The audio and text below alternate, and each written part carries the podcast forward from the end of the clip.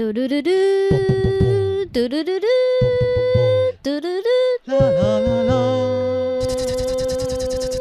阿呆的，嗨，我是子子，我是品和，欢迎来到餐桌盒子。每一集我们都会在餐桌闲聊最近发生的事、时事、私事、感情、育儿，或是朋友之间的八卦。希望能在你通勤吃饭的时间陪伴你聊一些干话。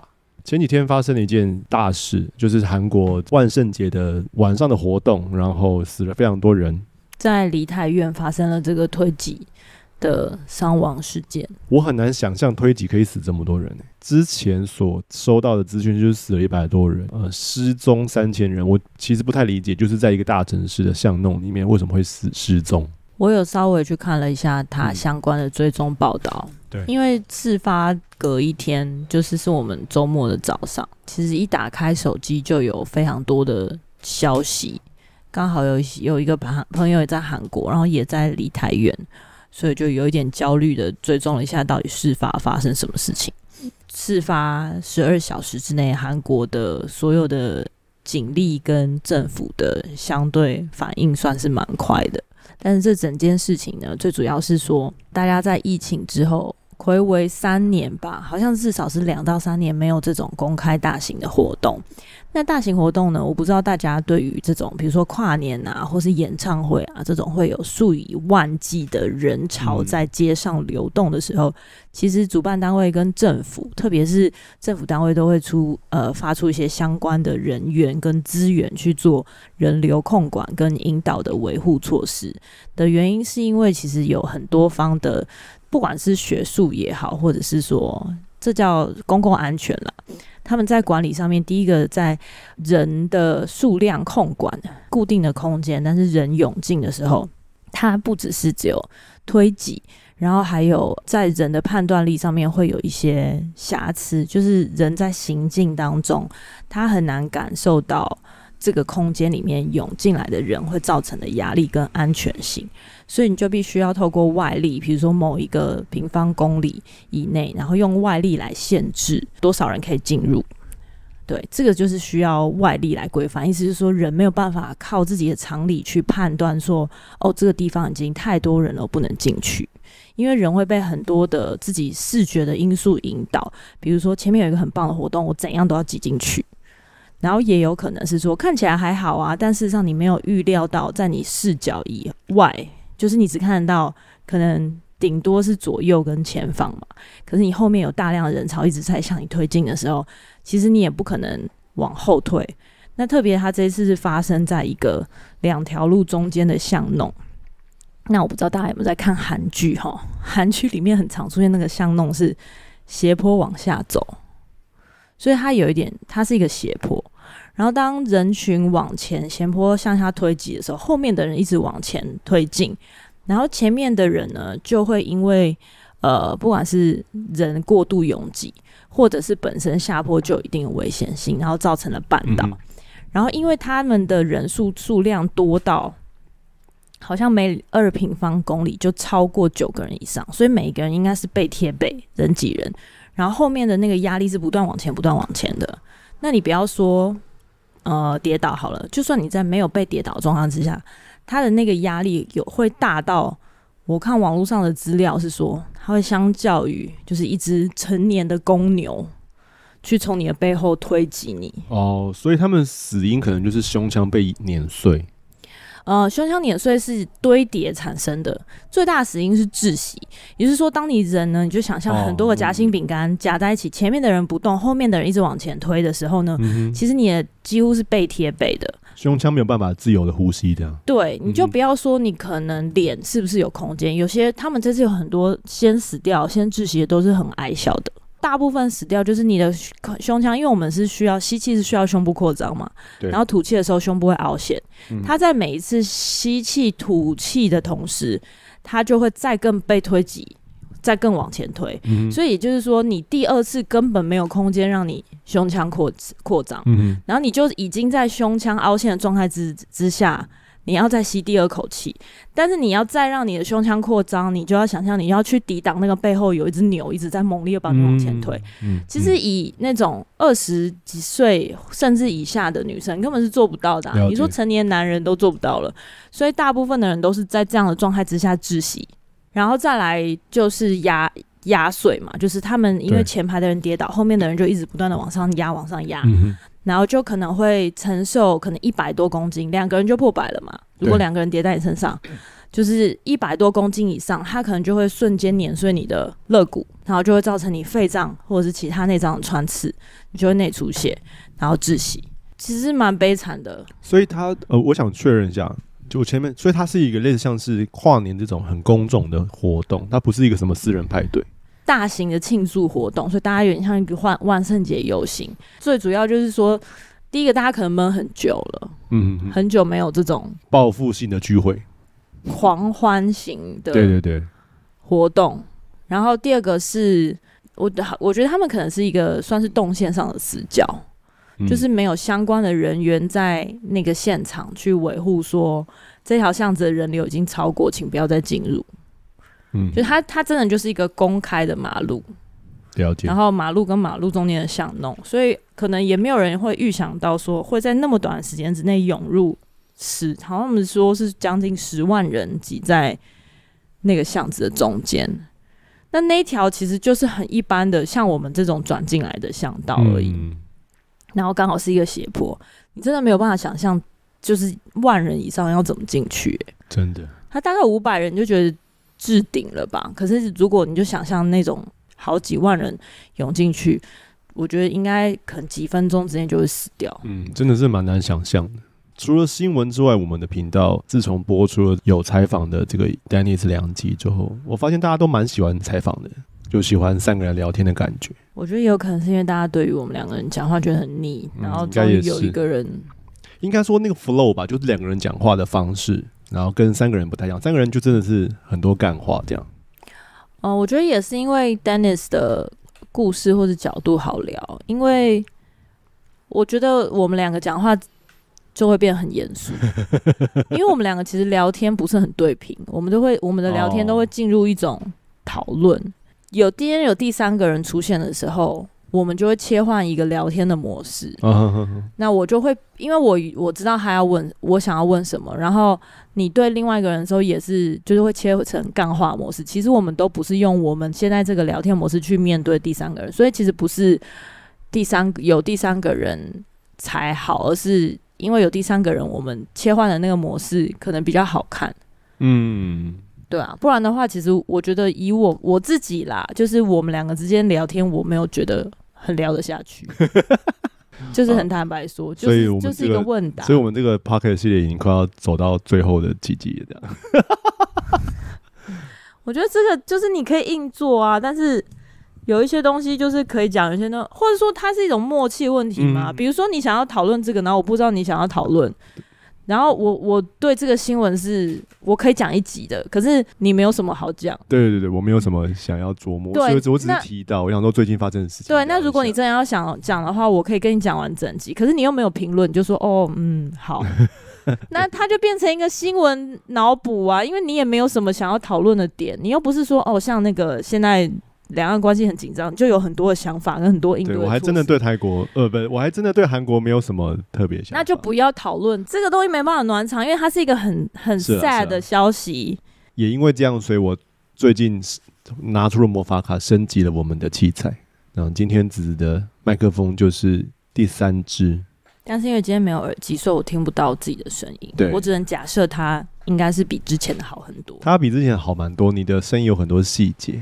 但是会喷麦，对，那个 Danny 昨天听到了我那个 live 那个影片，他马上讯息我说：“哎，我我拿那个那个防喷罩给你，我觉得你蛮需要。”那我觉得他蛮厉害，因为我后置已经把喷麦的部分都 diss 掉了。哦，可见他平常应该，但他还是努力在很仔细听，他超仔细的好不好？他他们他可能是用那种超级厉害的监听耳机做这些预备的原因，就是除了天沟第三支麦克风之外，还把混音器换成是可以。同时有四支麦克风的混音器，所以我们接下来大家就是敬请期待，我们会一直不断的找，对，希望可以找很多的人来来宾来，来聊一些轻松的话题，因为我们两个真的是有点词穷。对。不过说到 Dennis，他前两天，昨天他有私讯我说，是。他在万圣节的时候经有一个特别的经历，就是他去剪头发。啊，我还以为是什么约炮经历的，剪头发有什么？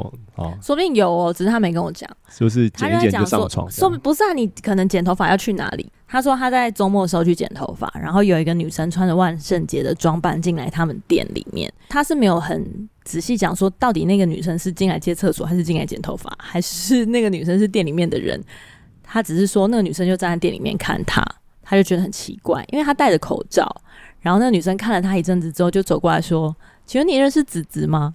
哦，所以他被发现他是 Dennis。对，然后我就我就哇很惊讶，但是 Dennis 又说，他就说嗯，我就说 How dare you, you rude！你怎么可以跟人家说？不会，因为他、嗯、他是防备模式啊，防防卫模式。不是一般人跟我说，比如说，哎、欸，你认识平和吗？或是你认识好，你认识 Dennis 吗？你不是一般反应都会说，如果是我，我就会说你诈骗吗？真的吗？对啊，我都会说哦，对啊，他是我同事啊，或者是还是我太天真。那所以那个女生说什么？没有，他没有说什么，因为 Dennis 就嗯他呀，Dennis 嗯完之后，那个女生就摸摸鼻子就走了，摸摸鼻子就走了，真的。他就说他也没有觉得很 awkward 还是怎么样，但是他后来事发之后，他才想觉得这件事情有一点奇怪。第一个就是如果他认出 Dennis，他没有问他说 Are you Dennis？他没有问他，反而怪啊。他问他说你认识子子吗？没有，这就跟。你在路上遇到你的国小同学，然后你不确定是不是他，这时候你就会先第一问他说：“你是古亭国小毕业吗？”可是那是你会先问呢、啊？可是那是因为他叫不出那个人的名字。没有没有没有，就算他叫的时候，他都要先 K 了，就是确定他是不是，然后再慢慢说的范围。他总不能马上喊名字吧？哦，光头王就是你。对，他不可能这样子、啊。可是问题是，他缩小范围啦，他已经缩小范围，确定他认识我之后，啊啊、然后他就走嘞。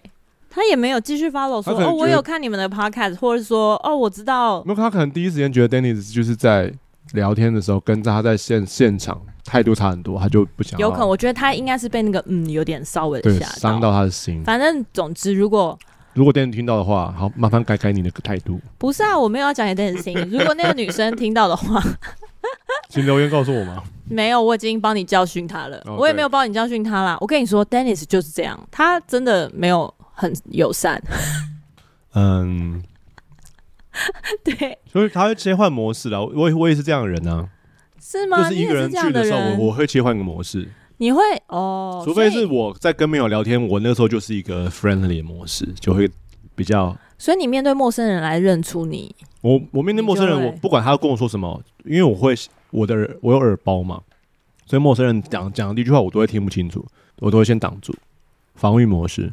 挡住是什么意思？就是没有，不用，谢谢。哦，你说你以为他是要跟你推销？就是不管他说什么，就算我没听清楚，我都会说，嗯，我都会先拒绝，然后再回看啊，我朋友，然后才会切换。所以你没有办法接受那种，比如说因为平哥频道认识你的人，就是我没有办法。哦、如果今天有一个小女生跟你讲说，哎、欸，平哥，我有在看你的 podcast，然后我会超尴尬的，呃，啊、你好，你好，你好，然后就就走了。对，可是你至少会说你好，你好啊。但是因为他叫了平哥或平哥教学，嗯、但因为这个频道不是他的、啊。哦，对了，对了，对啊，他就是一个客座来宾，所以他他怎么可能会那个，对不对？我不知道，你要这样帮他讲话还是可以啦。我只是觉得，就是他他很势利，Dennis，你真的没朋友。嗯，对，不会，我觉得其实认识他的人应该会很喜欢他，他是属于那种真的假的？很好，我我觉得。他人真的不错了，他人好。我们这边除了一些公主碎碎念的部分之外，我们不在频道上面讲人家的坏话。没有，我们就是聊聊天。今天要讨论什么主题呢？今天要讨论就是我们在露营地讲说你的爬山的经验，你的登山经验之后，我虽然在拍摄的当下完全没有，就是没有感受，没有感觉，就是我有也有跟跟你讲说，我觉得我觉得登山好像还不错，让我有点想要尝试，但是我想要尝试的东西非常多。但我后来呢，在剪这集 podcast 的时候，就是一直剪一剪，一听一听的，就是有点被烧到的感觉。是哦，对，所以我就打算开始踩这条线。又刚好大家都知道那个中国那个二十大刚结束，然后在我在听完范奇斐在分析嗯七常委的名单嗯了之后，我就决定要开始进入这个备战模式。大家都在分析说，其实其实习近平这次就是不想演了，就是想要把他的所有个七个人都是安排在自己的人马、自己的派系。那最特别就是任命那个他们的类似像是国防部部长的人选的时候，他就是中国唯一一个有曾经参加过战争的将军，然后他现在是国防部的部长。那副部长呢，就是专门研究台海战争、台海策略的一个将领，这样子。各方面的资料都显示，习近平的这样这个举动代表着，就是他一定会收复台湾。嗯，所以我现在为了不要怕战争，而去准备一些如果战争发生的时候应该要做哪些事。不担心战争会发生，但是担心战争发生的时候自己没有准备好。所以就是包括体能，然后包括家里的一些储备物资。我是觉得这个。所以你爬山是想要练体？我觉得就是结合在一起，就是一方面我刚好，你知道对对我的角度超不结合的啊，我觉得蛮结合的，就是练体力啊。这就是因为当你的角度，你第一个就是我觉得你不理解爬山，但是因为每个人理解的角度跟喜欢的原因不一样，所以我觉得这个无法干涉。可是，在你还没有 真的开始爬山的时候，你就觉得哦，这个东西跟就是逃难什么相关？我觉得硬是要讲相关，可能就只有耐力。跟肌力的部分，对，所以我其实最主要就是为了要耐力跟肌力，还有负重力。嗯哼。那另外一个点有趣，就是因为我就是把这两件事情结合在一起，所以礼拜六早上我们刚好有个机会去那个 Patagonia 的时候，嗯，就是魏以沫那时候经过小孩子去，然后你就说那这个棒超可爱，你就把它戴上。然后我第一个反应是什么？哦，这个配色会被发现。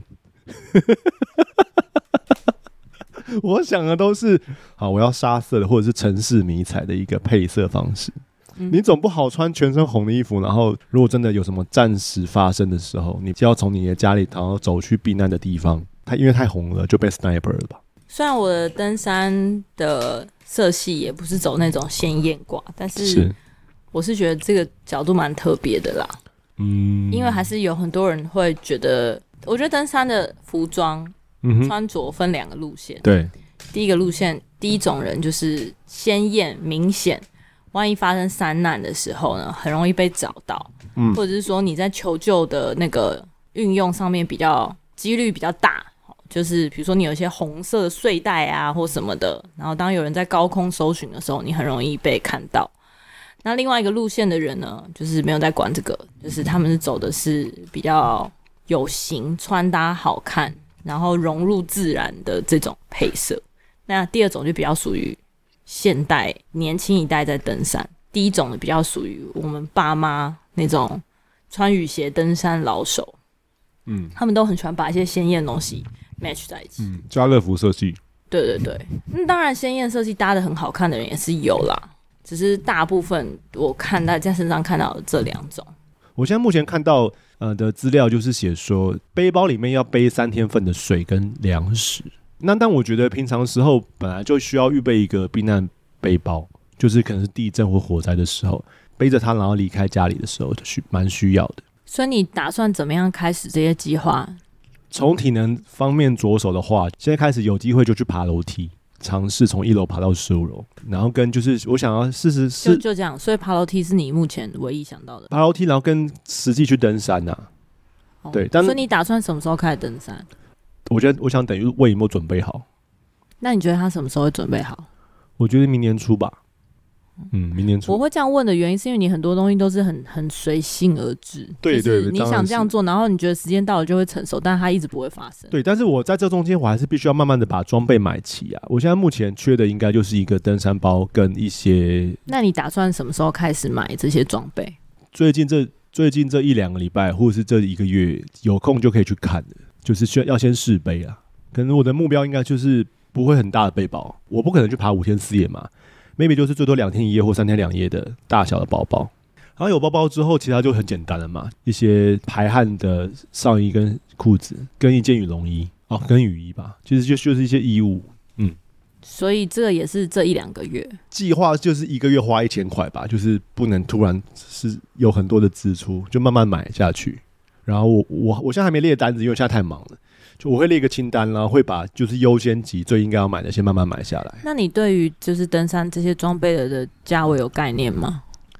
有概念，所以呢，像包包，你知道一个月一千块是没有啊？你就是要要算的。好比说，假设我已经这个月买了六千块的包包，那 maybe 我就要等到五个月之后。对啊，所以所以我才会说你的这个东西是你很很没有对啦，我知道。你就是你现在只是在你想象中，然后它没有一个对，因为我还没有开始就实际的。我是觉得登山不用从买装备开始，嗯哼，这真的不用。在这里奉劝大家，第一个背包可以用借的，第二个就是说不要觉得一开始就想要去登大山。所谓的大山就是哦，我一定要从白月开始，白月开始也不错，但是就像我们上一集讲的，就是你要真的基本的功课跟。理解再去登百岳。那如果你是完全没登过山的人，嗯、像之前听 podcast 上一集 podcast，然后就很多人私讯我说：“哎、欸，你不是在找山友吗？我想跟你一起去登山的那个，我是蛮感恩的啦。但是他不是山友，他就是一个普通的人。寻找山友的意思是说，你有在登山，然后我们可以一起约登山，看想要去哪里。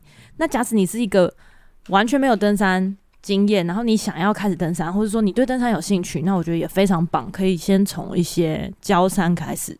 所谓郊山，就是在你住的那个市区，呃，近郊，像台北的话，就有很多近郊的山可以去试试看，比如说天母古道啊，比如说军舰岩啊。然后，比如说大屯大屯山系有很多的步道可以去走，嗯，所以就是其实很多热门跟冷门的步道你都可以去尝试。那它的路程通常都是在两到三小时之内就可以结束，然后包含它离交通的呃大嗯柏油路跟呃一些交通的转运点非常近，就是可能还有捷运站，它可能有公车站，就是这种短程的让自己去适应跟熟悉。嗯嗯，那这些其实都是一个普通的小包包就可以上去了。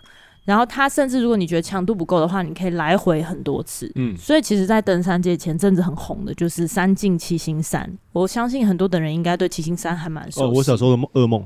对，所以七星山它其实我本身不是非常喜欢这样的步道，可是因为它。以阶梯来说，它就是很容易抵达，然后它做功课就可以到了，没错。而且它的那个高度也算是够，就是它可以有练到，嗯。然后它很多地方都是登阶，没错。所以对心肺是一个挑战，就比起你那种比较平缓的步道的话，如果你只是去那边散步，其实你对体能没有太大的、嗯、的一个挑战。那之前三进七星山就是他们会去。克服就是那个时间的限制，就不断想要刷新记录，就在一天之内三次登到七星山顶，然后是不同的路线，因为七星山有很多条步道嘛，对，所以其实你也可以就是交山就做训练，嗯，你不一定要真的到百岳那种大山，对，那在这个训练之下，你就可以知道自己的体力跟你的配速，嗯，然后你需要什么样的海拔，什么样的路程需要多少时间。所以，对于那种说哦，我要全部装备买好，我觉得有点像是说你还没有生小孩，然后你就开始买一些婴儿车啊，然后买婴儿床啊，我觉得这些都没有不对。可是你就必须做好心理准备说，说当你真的去体验那个当下的生活的时候，你会发现很多东西。第一个就是要么买错，要么就是用不到，嗯、对，要么就是刚刚讲买错，就是不适合自己。是觉得很多东西，第一个可以用租借的啦，嗯。想要登山的话，就是先去试试看。还有另外一个，就是说你不要安排到三个月之后的行程。嗯哼，嗯，因为三个月之后会怎么样？其实 以我们这个年纪来说，太多事情在变化了。那不是说你不可以做远程的规划，当然有一些，比如说像出国啊，或者是大家可以设定一些远远程目标，比如说明年我想要。登哪几座山？嗯，那你就要针对那几座山去做一些短程的规划。比如说，我可能也会需要三个月内的训练。嗯，哦，那这三个月对你来说就是会会需要很积极喽，需要把一些事情排开喽，嗯，没有办法什么案子来都接喽。就是这些东西是因为长程，所以往短程的的做一些实际的规范跟安排。嗯，就这个对 PM 来说是非常重要，而不是说，嗯，哦，我想要明年大概这个时候出去滑雪，但是你没有存钱。然后你也没有排假，然后明年到了说啊，我觉得隔一年再去好了。就是我相信很多人真的都是这样。嗯，刚刚听到你讲话，好像买装备其实就是跟买麦克风差不多。我第一支麦克风也买错，我现在想想就觉得自己很白痴。好，那我应该会跟我爸借登山包吧？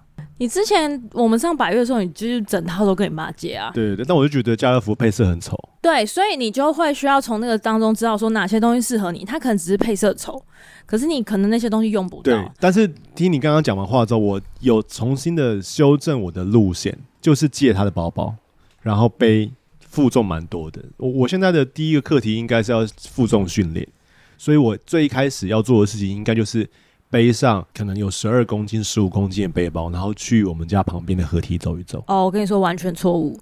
怎么说？因为十二公斤到十五公斤算是一个正常年轻男生、女生或男生负重的最顶。哦，所以我应该更背更重吗？你应该可以先从六公斤、八公斤开始。哦、它六公斤到八公斤，它算是一个两天一夜比较轻便行程的、哦、OK OK OK 的负重。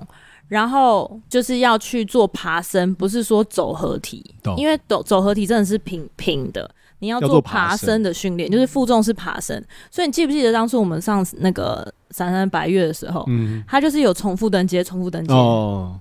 所以我其实也不用做合体，我就在家里面，然后一直爬椅子就好。对，就是你做重复的登阶。那重复登阶还有一个缺点，就是你一阶之后你就下来了，你要持续上上升的那种。比如说你背负重，哦、然后你爬公司十五楼。对，像笨蛋一样。对，那那个就是 真的有训练到。你也，如果你一开始就很重，你用平面的走，我觉得也可以。只是你直接跳到终点，我随便讲好，你一开始直接直上十五公升，然后十五公斤，然后你就在合体拉伤你的上背。再修正那个练习清单，我应该就是先从就是每一天去爬十五楼，然后先测量时间开始，然后慢慢进步到某一个。我所设定的时间之后就开始负重，maybe 就从六公斤开始，然后再爬十五楼。就是如果今天你想要练壮，你也不会想要去健身房，然后一次就先上五十磅。第二个就是你不知道怎么施力，不知道是用什么样的角度，然后不知道做几组，对吧？所以很多的人去健身房觉得很无感，或是不知道怎么开始，看很多器材，所以 that's why 你需要一个教练。那我觉得登山也是这样，就是你需要找到一个前辈。你去理解，不管是他的他的背景资讯，或者是网络上有很多相关的的资料，甚至是说我推荐大家就是找有公信力的登山团。那登山团呢，通常向导都会做行前的训练，他给你所有想需要的资料，教你怎么选装备，甚至他会开放问题，你可以问很多在北兰的问题都可以问，而不是先做决定才去。所以在讨论完一轮之后，我觉得好像我。的目的不是要登哪一座山，我的目的比较像是透过这个过程来训练自己的体能。那你觉得自己训练体能的目的是什么？就是在危难的时候，身体还有能力可以做一些需要做的事。好比说，你明明知道你需要步行十五公里，然后去一个地方，但可能因为你的身体平常就没有锻炼，或者是你在移动的时候背了太重的东西，以至于你没有办法。在时间内达成那个目标，那那你有设定过说，比如说真的战争发生，然后你你的目标是什么？避难背包里面需要准备三天份的食物跟水。对，我的意思是说，你有你有大概，比如说你刚刚讲说你的目标是，比如说走多少公里？那我的意思是说，那你有想象过说，比如说战争发生了，那你要存活三天而已吗？还是说你要走多少公里？你要去哪里？嗯，你要逃去哪里？我说这些你有想过吗？身体能力需要做到背三天的食物跟水，可以走至少一公里。家里面的呃水跟饮食需要准备到两个礼拜，最基本是这样吧。所以一公里是要去哪里啊？去避难所。哦，所以是一公里是不会回来，不会回来的那种。嗯，那一公里附近哪里有避难所？内政部的网站上面有写说你家附近的避难所在哪里。那基本上在战争发生的时候，只会在两个地方嘛。一个就是在家里面待着，那第二个，当战况比较不紧急的时候，你就需要移动到避难所去。避难所可能是你附近的防空洞，所以你的意思，的学校，你的意思是说两者都需要准备，就是在家的储备也要够。然后，对，就是说不定你会被困在家里。如果是化学武器攻击或核武攻击的话，最一开始是不能离开家的，你需要待在家里嘛？那你就把家里当做是一个碉堡，至少在没有人救你的情况下，你需要撑个两个礼拜。这让我想到很多，就是在乌克兰的一些家庭，就是当他们还没有广大征兵的时候，很多的人还是躲在家里，嗯、然后可能过一段时间就会有一个人出去想办法弄到生存的物资。嗯哼哼，所以他们都是普遍躲在家里，因为他们好像没有什么。对，他们其实都在家里。他有啊，也也有一些人会聚在附近的地下室，因为地下室防空袭的呃能力很优越。如果你看以我们家现在这样，就是到处都是窗户，那你随便一个是没错。但是地下室我想象中也会有很多其他的问题，比如说排水系统，大家的大小便怎么处理？地下室其实就是蛮脏乱，就是空气不好，水不好，就是比较，而且暗无天日，所以会有些疾病啦。但是地下室至少飞弹来的时候，它是比较安全的，毕竟天花板是有很厚的那个泥土。然后还有一些是，可能是你有能力的时候就已经离开了嘛。对，如果我们要讨论这件事的话，我应该是属于不会离开的那那类人。嗯，我的态度很单纯，就是我不不害怕战争。我我没有喜欢战争，但我也我们也不能去害怕战争。如果害怕了，反而你就少了一个少了一个选项。如果害怕的话，你其实没有谈判的筹码。你必须要在一个我不怕你打，打来了我也不会输的这个情况下，才可以有谈判的可能。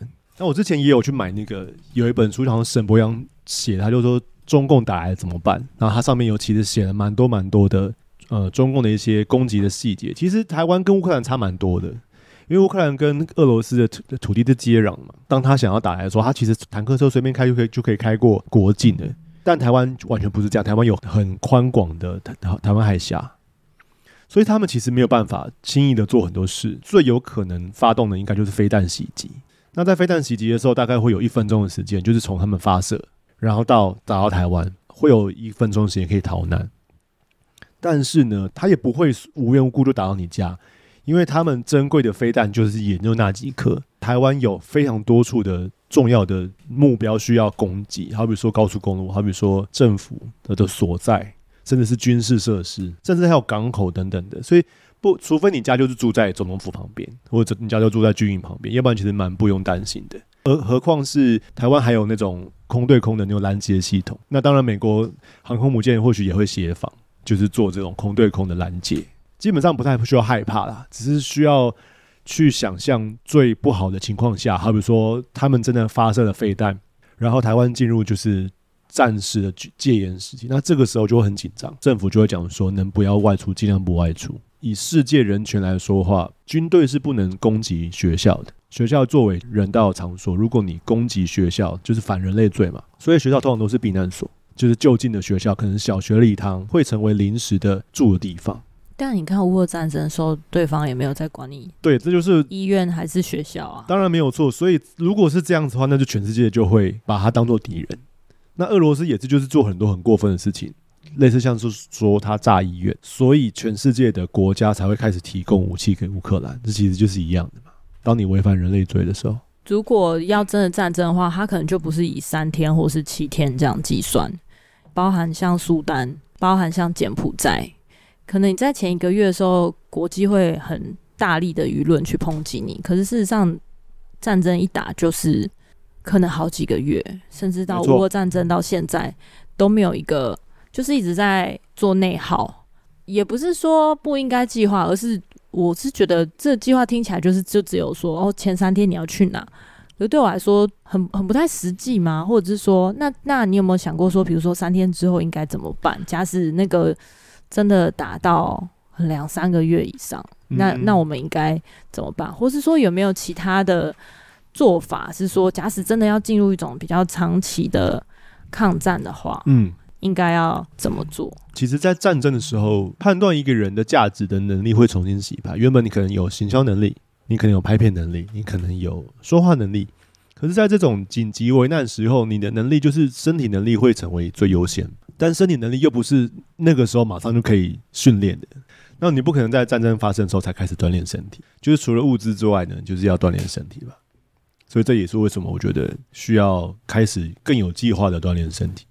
而且我觉得跟儿子也息息相关，因为他就是一个懒惰的人，需要让他知道一些危机意识，让他有一个训练或者是跑步的动力，让他知道说我们也没有这么太平盛世。那国际间的的局势也是在一个。命悬一线吗？一触即发。台湾的局势也是一触即发的状态，不知道是明天打还是五年后打，还是大家说不准，没有人能理解习习大大的想法。但我觉得全民就是做一个备战的准备，然后跟不怕战这件事情是蛮重要的。那更长之后，其实就是全部人都一样，进入一个在战争中的国家的状态。那其实就会跟乌克兰非常像，就全民皆兵了嘛，就男生就会派到更多的前线去做很多事。我是觉得很难，真的正面硬刚，就是你很难会遇到说对方已经摸到岛上，然后已已经在打巷战了，其实非常非常困难诶。共军没有办法瘫痪台湾的防空或一些设施的话，那他们根本就不可能登陆啊！他们不可能登陆的话，你其实不会遇到那种遭遇战。时间拉长的话，我是觉得也没什么改变啦，就是该做的事情还是要做，只是听到防空警报就要躲进去而已。那我也不是这个专家啦，可能或许下次我们可以再找一个军事专家来来聊聊。我是觉得，就是如果讨论到战争的话，可能第一步先把健康的身体顾好。没错。然后我觉得它可能是一个需要时间的预备，比较不是那种很随机或很短期就可以。